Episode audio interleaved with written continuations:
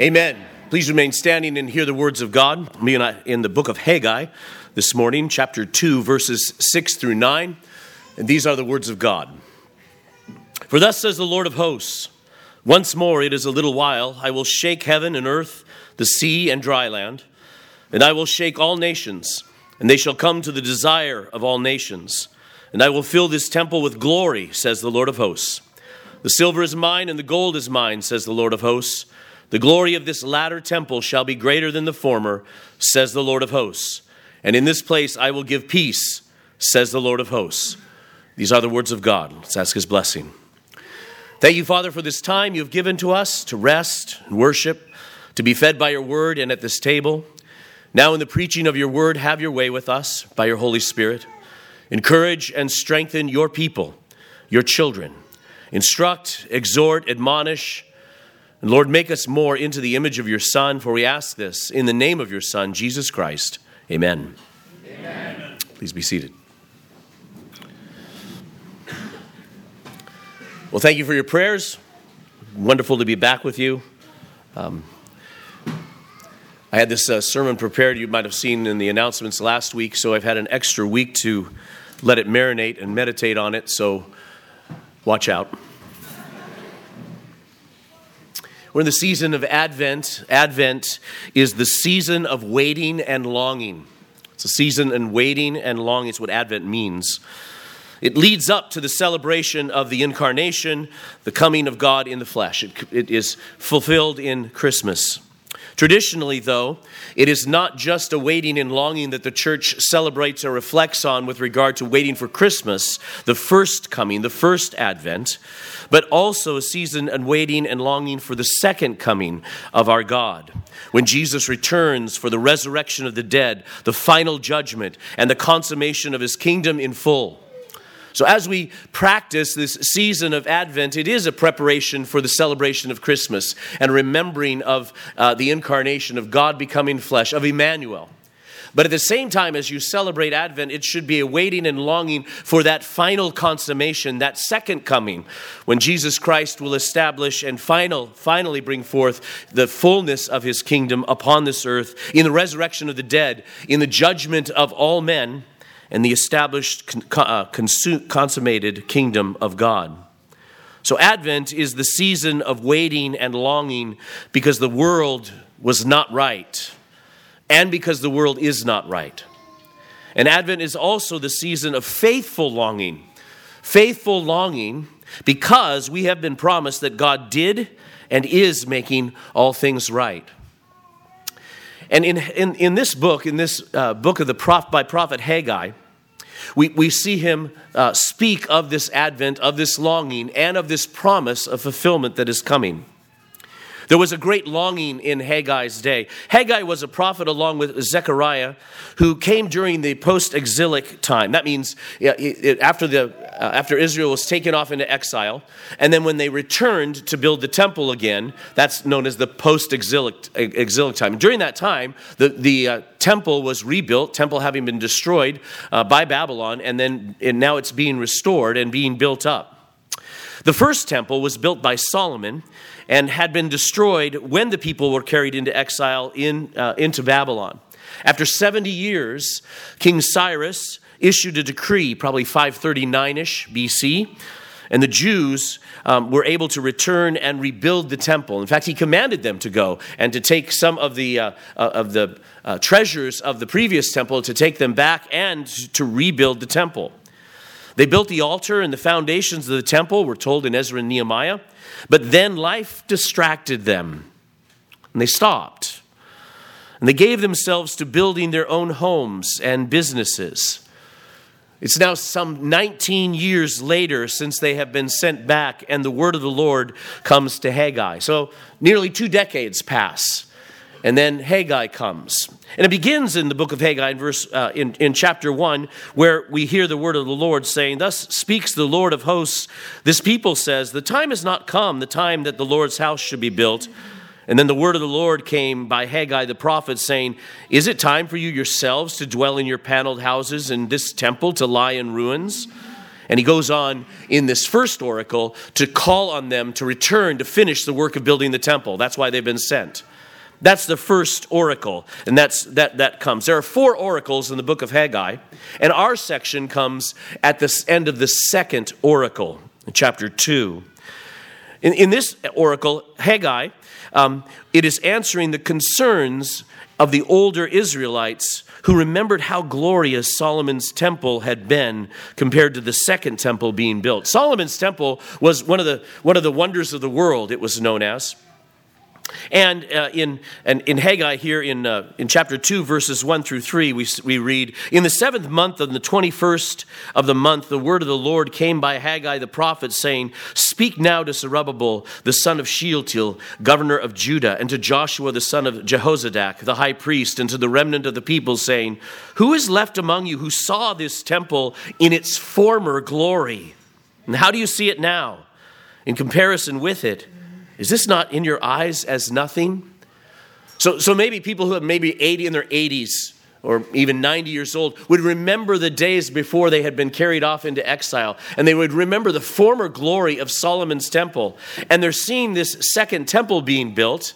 While they're grateful for it, it's not what it was. In fact, in Ezra chapter 3, we read, But many of the priests and Levites and heads of the fathers' houses, old men who had seen the first temple, wept with a loud voice when the foundation of this temple was laid before their eyes.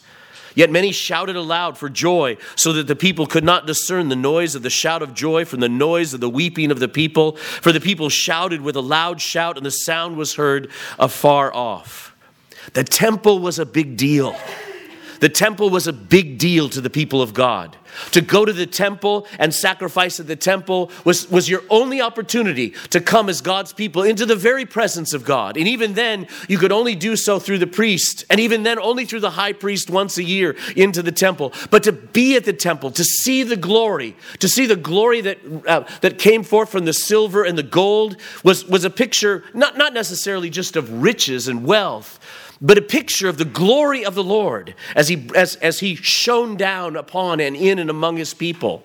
And it wasn't as glorious as it had been before. And so some of the older people wept and they longed for that glory fully to return. And others were shouting for joy. They hadn't seen the first temple and they're shouting for joy that a temple again is being built and they're being returned to Jerusalem, the place where God would dwell with them.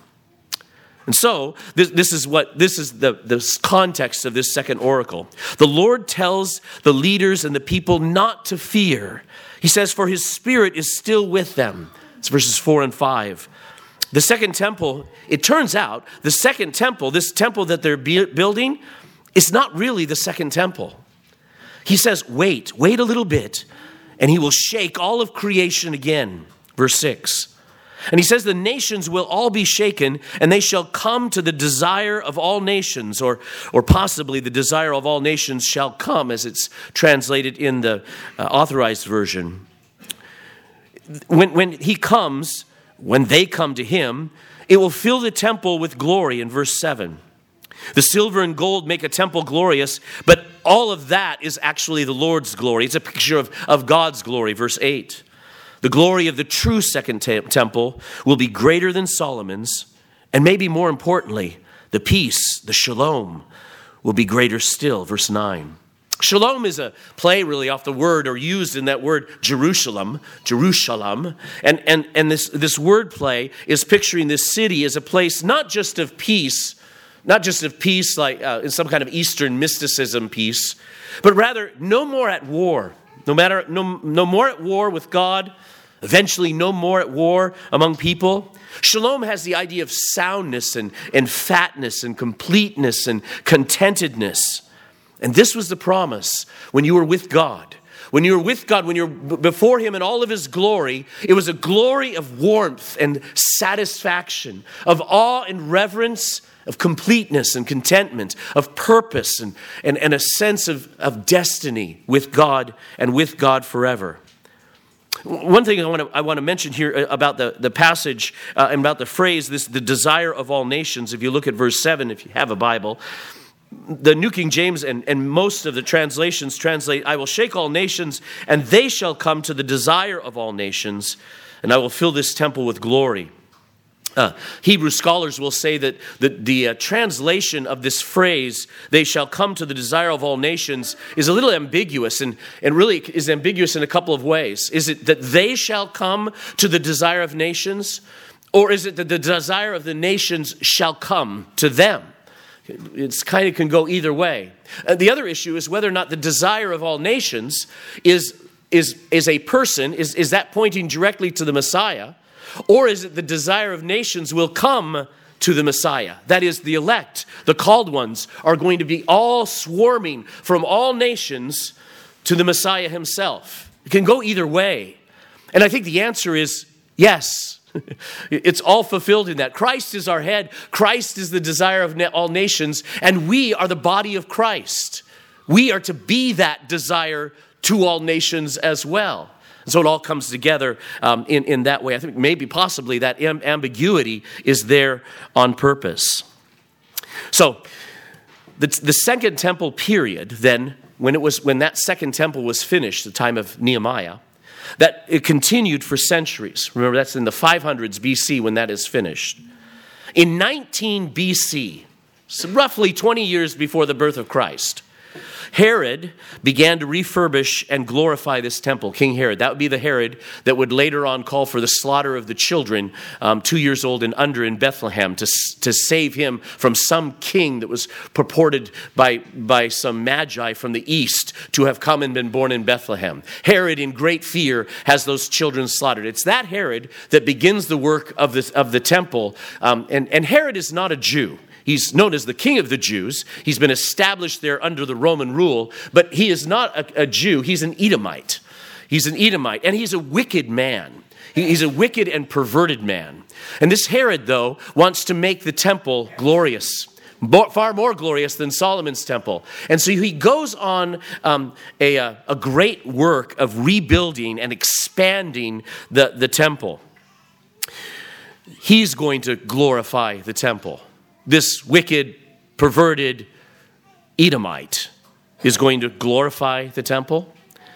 Well, the construction would continue on through Jesus' life. So when Jesus is walking through the temple in those days, there's all kinds of construction projects uh, with regard to that temple still going on. And it continues beyond his death and resurrection all the way till 80 AD 63. So in AD 63, that temple is finally completed. Only seven years later, the Romans will completely destroy it and not leave a stone left upon another. That was Herod's attempt to bring glory.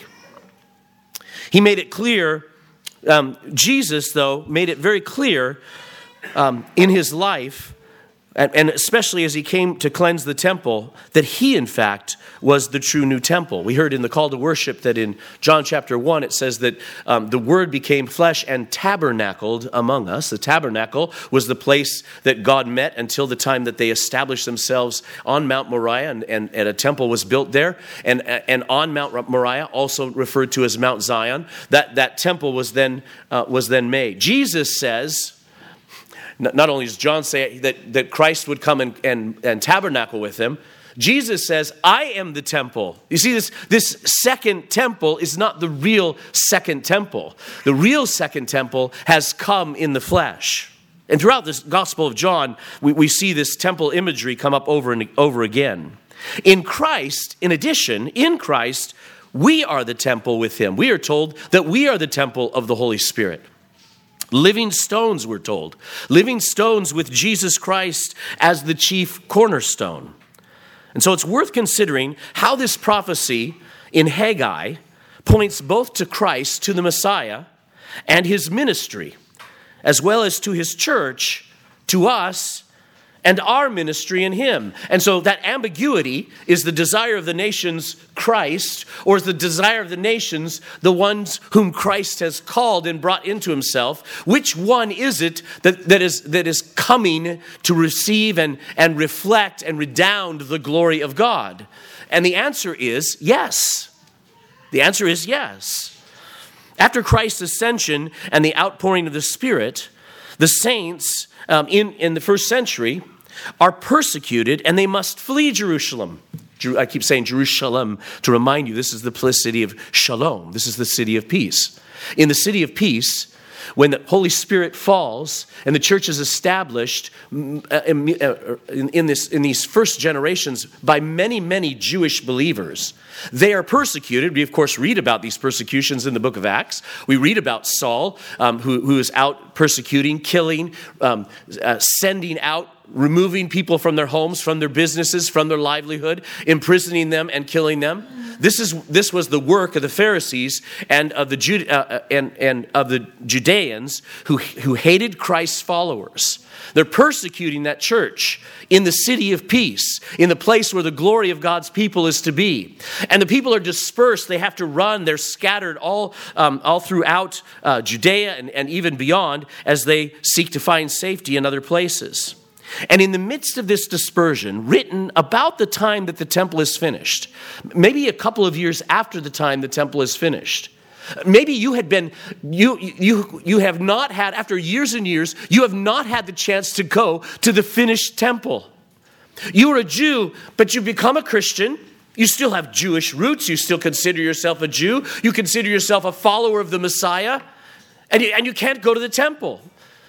And in the midst of the persecution, you, you can't, you, are no longer um, able to offer up sacrifices. You understand, you, you probably understand you're not supposed to, but maybe you're tempted to go back to that glory that glory that is in that temple and, and all the rituals and celebrations that took place in that temple. And so, Paul or another writer writes the book of the letter to the Hebrews, the letter to the Christian Hebrews. And in that letter, he says to them, Christ is greater than all of it. The Christ that you serve is greater than, and his priesthood is greater than the Aaronic and Levitical priesthood. His sacrifices once for all. Those priests have to continually offer sacrifices. They, they um, uh, the, the, covenant has been renewed in Christ, and, and there's this greater now unveiling of the new covenant in Jesus Christ. You do not have to go back there. Jesus Christ is greater. Yeah, but we're in this little house church hidden away in this little town. Your temple is greater. Your temple is more glorious. In fact, it is in your temple, the writer of the book of Hebrews will say, that the accomplishment of Haggai chapter 2 is taking place. In that little group that is meeting, in that little church, and then in churches scattered throughout the world over this gospel age of hope time. In the midst of this dispersion, then, there is this temptation to long for the old temple to return. And this is when the author of Hebrews applies the text of Haggai.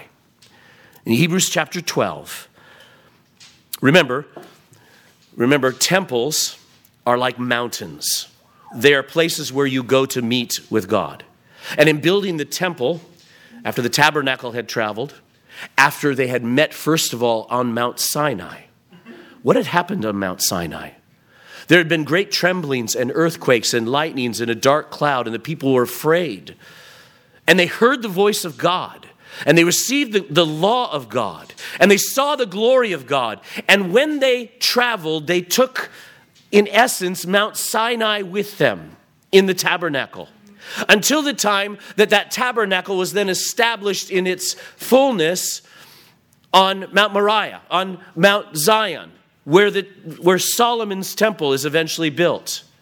And so going to the temple was, in essence, going, it was, it was like fleeing uh, Egypt every time and going to the place of freedom, to the place of the glory of God, to the place where the earth would be shaken and everything would change. You see, when, when we were brought out of Egypt, they would say, when we were brought out of Egypt, the, the world was turned completely upside down. For us, we were free now. We were God's people now. We would be the people who would, who would show forth the glory of God to all of the nations. And going to the temple and going through the sacrifices and the celebrations was a remembrance and a partaking in all of that. And Christian Jews couldn't go there anymore. And the writer of the Hebrews says, It's good you're not going there. In fact, he gives a couple of stern warnings don't go back there because we're just a few short years from the fiery judgment of God, literally, upon that, upon that city. But then he says something incredible about our worship. He says, You haven't come to Mount Sinai, You've come to Mount Zion and to the city of the living God, the heavenly Jerusalem, to an innumerable company of angels, to the general assembly and church of the firstborn who are registered in heaven. You've come to God, to the judge of all, to the spirits of just men made perfect, to Jesus, the mediator of the new covenant, and to the blood of sprinkling that speaks better things than that of Abel. And then he says, See that you do not refuse him who speaks. For if they did not escape, who refused him who spoke on earth, much more shall we not escape if we turn away from him who speaks from heaven, whose voice then shook the earth. And now he will allude to Haggai. But now he promised, saying, Yet once more I shake not only the earth, but also heaven. Now, this yet once more indicates the removal of those things that are being shaken, as of things that are made, that the things which cannot be shaken may remain. Therefore, since we are receiving a kingdom which cannot be shaken, let us have grace by which we may serve God acceptably with reverence and godly fear. For our God is a consuming fire. He says, Now, he alludes to the fact that not only earth, but also heaven is being shaken. Now, how is heaven being shaken at this, at this time period? Well, heaven was being shaken because now a new king was sitting on the throne at the right hand of God. Heaven was completely changed in the resurrection of Jesus Christ and his ascension and his enthronement. Heaven was shaken, and all of the earth would be shaken in the worship of the King of Kings as well. So, Advent is the season of longing, and Christmas is the celebration of the desire of all nations coming to fulfill that longing. Christ is the answer then to all the longing of your heart. That's, that's what you should see here. Christ, Jesus Christ, is the answer to all the longings of your heart.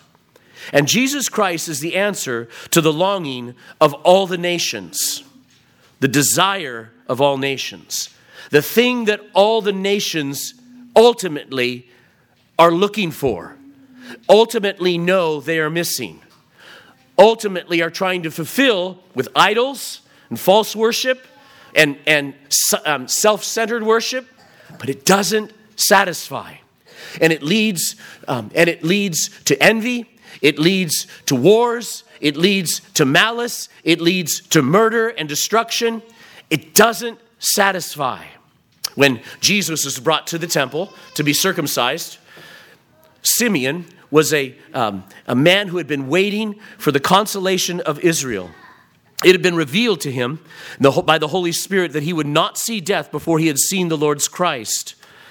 And it says, So he came by the Spirit into the temple, and when the parents brought in the child Jesus to do for him according to the custom of the law, he took him up in his arms and blessed God, and he said, Lord, now you are letting your servant depart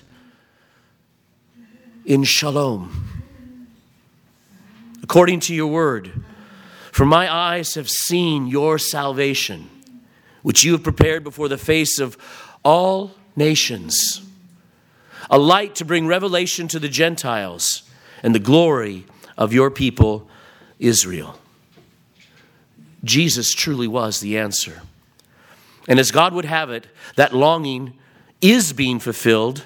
The kingdom of God is spreading.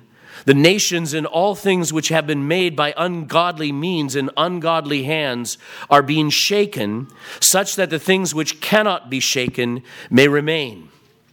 By definition, after the shaking of the nations, after the shaking of the word of, by the word of God, by the rule of the Lord Jesus Christ, after the shaking, what is left are things eternal, things that cannot be shaken, things that are established and remain. And this shaking takes place, we are told, as we come to the new temple, as we come to the mountain of God, as we come before Him to hear His voice and as we partake with him as his body in being his voice, in our singing, in our prayers, in the declaration of his word to all nations, to all peoples, in our worship. It shook at Sinai. it shakes much further and much deeper at Zion. Now, if that is true, if this is, if this is a service of, that is taking place to shake the nations, it is worthwhile considering two things. Why in the world don't we see the nations shaken in the way that it seems like we, we would see? And secondly, why in heaven's name do we come to gather in worship in our nation in the way we generally do? How can we then come and worship in such a light and breezy and irreverent manner that we are known for? Again, therefore, since we are receiving a kingdom which cannot be shaken, let us have grace because we're going to need grace to be in the presence of this holy shaking. Let us have grace by which we may serve, that word should be worship, that we may worship God acceptably. Which, of course, means it's possible to worship God unacceptably. That we may worship God acceptably with reverence and godly fear. For our God is a consuming fire.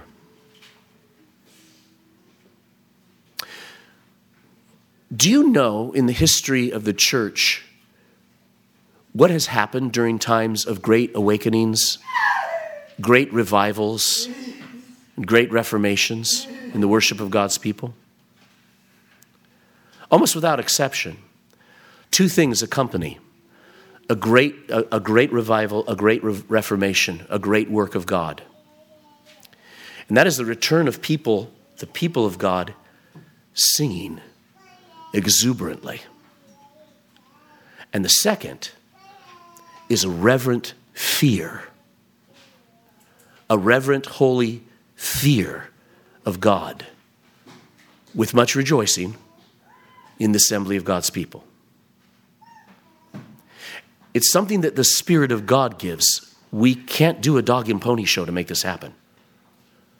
It is something that we long to see happen. It's a, a shaking, a shaking in our midst that changes us. Because it is not just the world out there that needs to be shaken, so that the things that are shaken are removed. We need to be shaken. We need to be shaken so that only the things which will not be shaken ever remain. Another way of looking at what is going on here in our worship service um, is, is a phrase that comes from, uh, from Charles Spurgeon. He says, I want you to look around and see yourselves as the aristocracy of a nation. You are the aristocracy of this generation. Listen to his words. He says, If the nation did not know it, the saints in a nation are the aristocracy of that nation. Those who fear God are the very soul and marrow and backbone of a nation. For their sakes, God has preserved many a nation. For their sakes, God has preserved many a nation. For their sakes, He gives unnumbered blessings. Ye are the salt of the earth. The earth were putrid without them. Ye are the light of the world. The world would be dark without them. We're the salt of this nation. We are the light of this dark generation. We are the aristocracy of our people.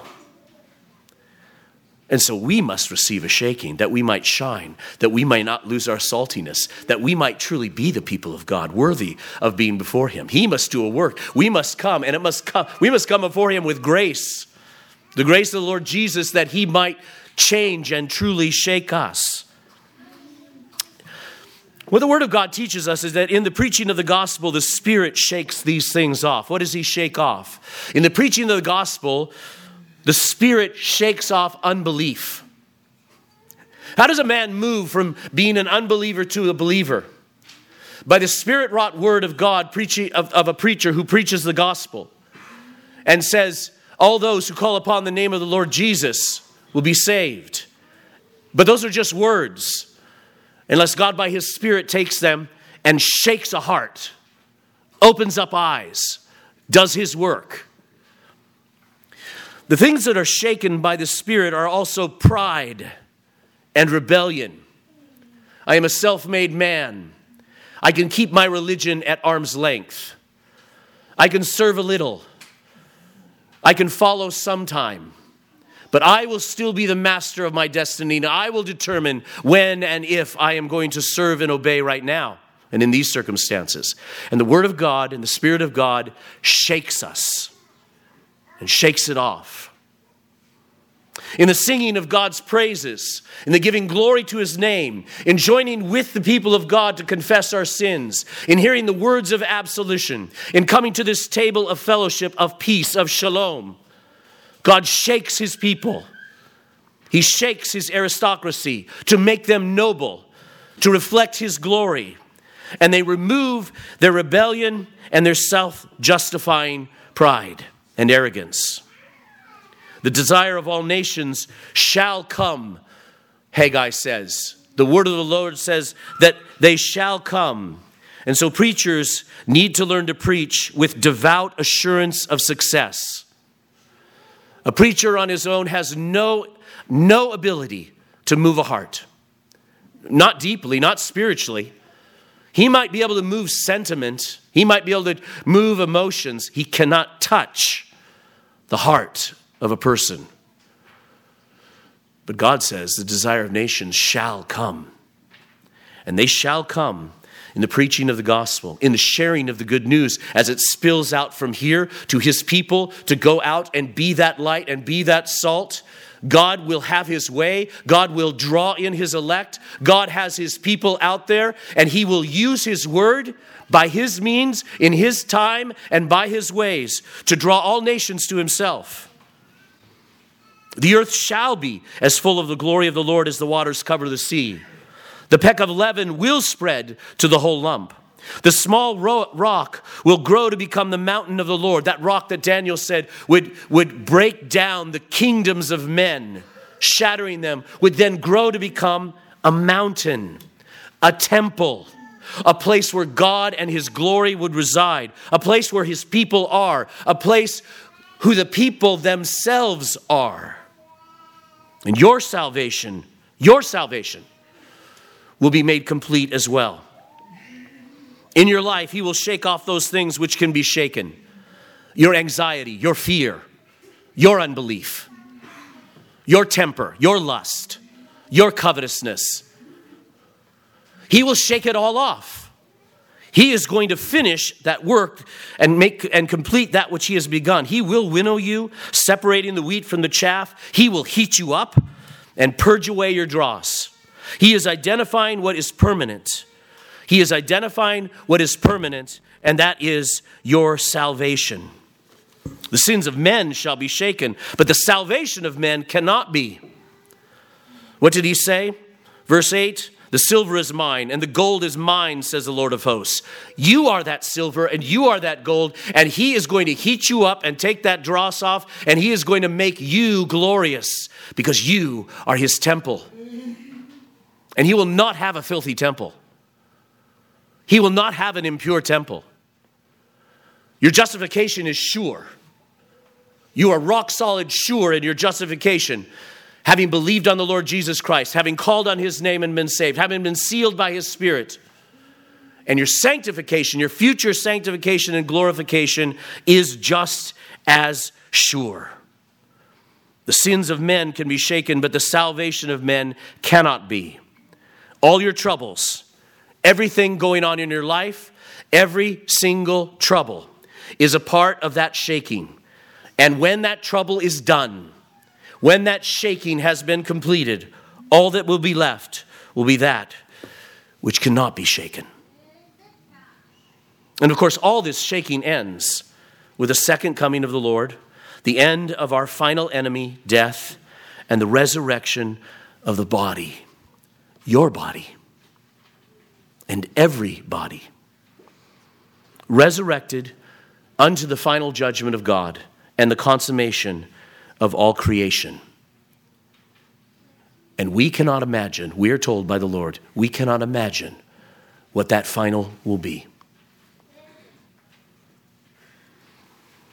Doug Wilson says the salvation of the world is an eschatological earthquake, a profound earthquake, in which every tawdry thing is absolutely destroyed, reduced to powder, and every noble thing remains standing, revealed for what is an everlasting glory. We long with all of creation for the revealing of the sons of God, for the revealing of believers for what and who they truly are. For what and who we truly are. Romans 8, for I consider that the sufferings of this present time are not worthy to be compared with the glory which shall be revealed in us. For the earnest expectation of the creation eagerly waits for the revealing of the sons of God. You have no idea who you are. That's, that's what that means. You have no idea who we are. But we have an earnest longing to see the glory that resides in us, in the temple, in the people of God. This temple will ultimately and finally bring in that perfect peace, that shalom, which the angels declared at the birth of Christ. Glory to God in the highest, and on earth peace, goodwill toward men. And Jesus promised his disciples, even in the tumultuous days of shaking that existed in his day and in ours. John 14, 27, Peace I leave with you. My peace I give to you, not as the world gives, I give to you. Let not your heart be troubled, neither let it be afraid. John 16, These things I have spoken to you, that in me, that in me you may have peace. In the world, you will have tribulation, but be of good cheer. Remember the words of Haggai I have overcome the world. So, Merry Christmas. Let us pray. Father, your word promises that the coming of the Messiah shook the nations. And that shaking continues even now as you work out your glorious plan of salvation and a temple the people of God, more glorious than any temple ever was. Glorify your people, and in doing so, glorify your Son. And let the nations see their greatest desires fulfilled in Jesus and come into his glory by grace through faith. Do this to the glory of your name. In Jesus' name, amen.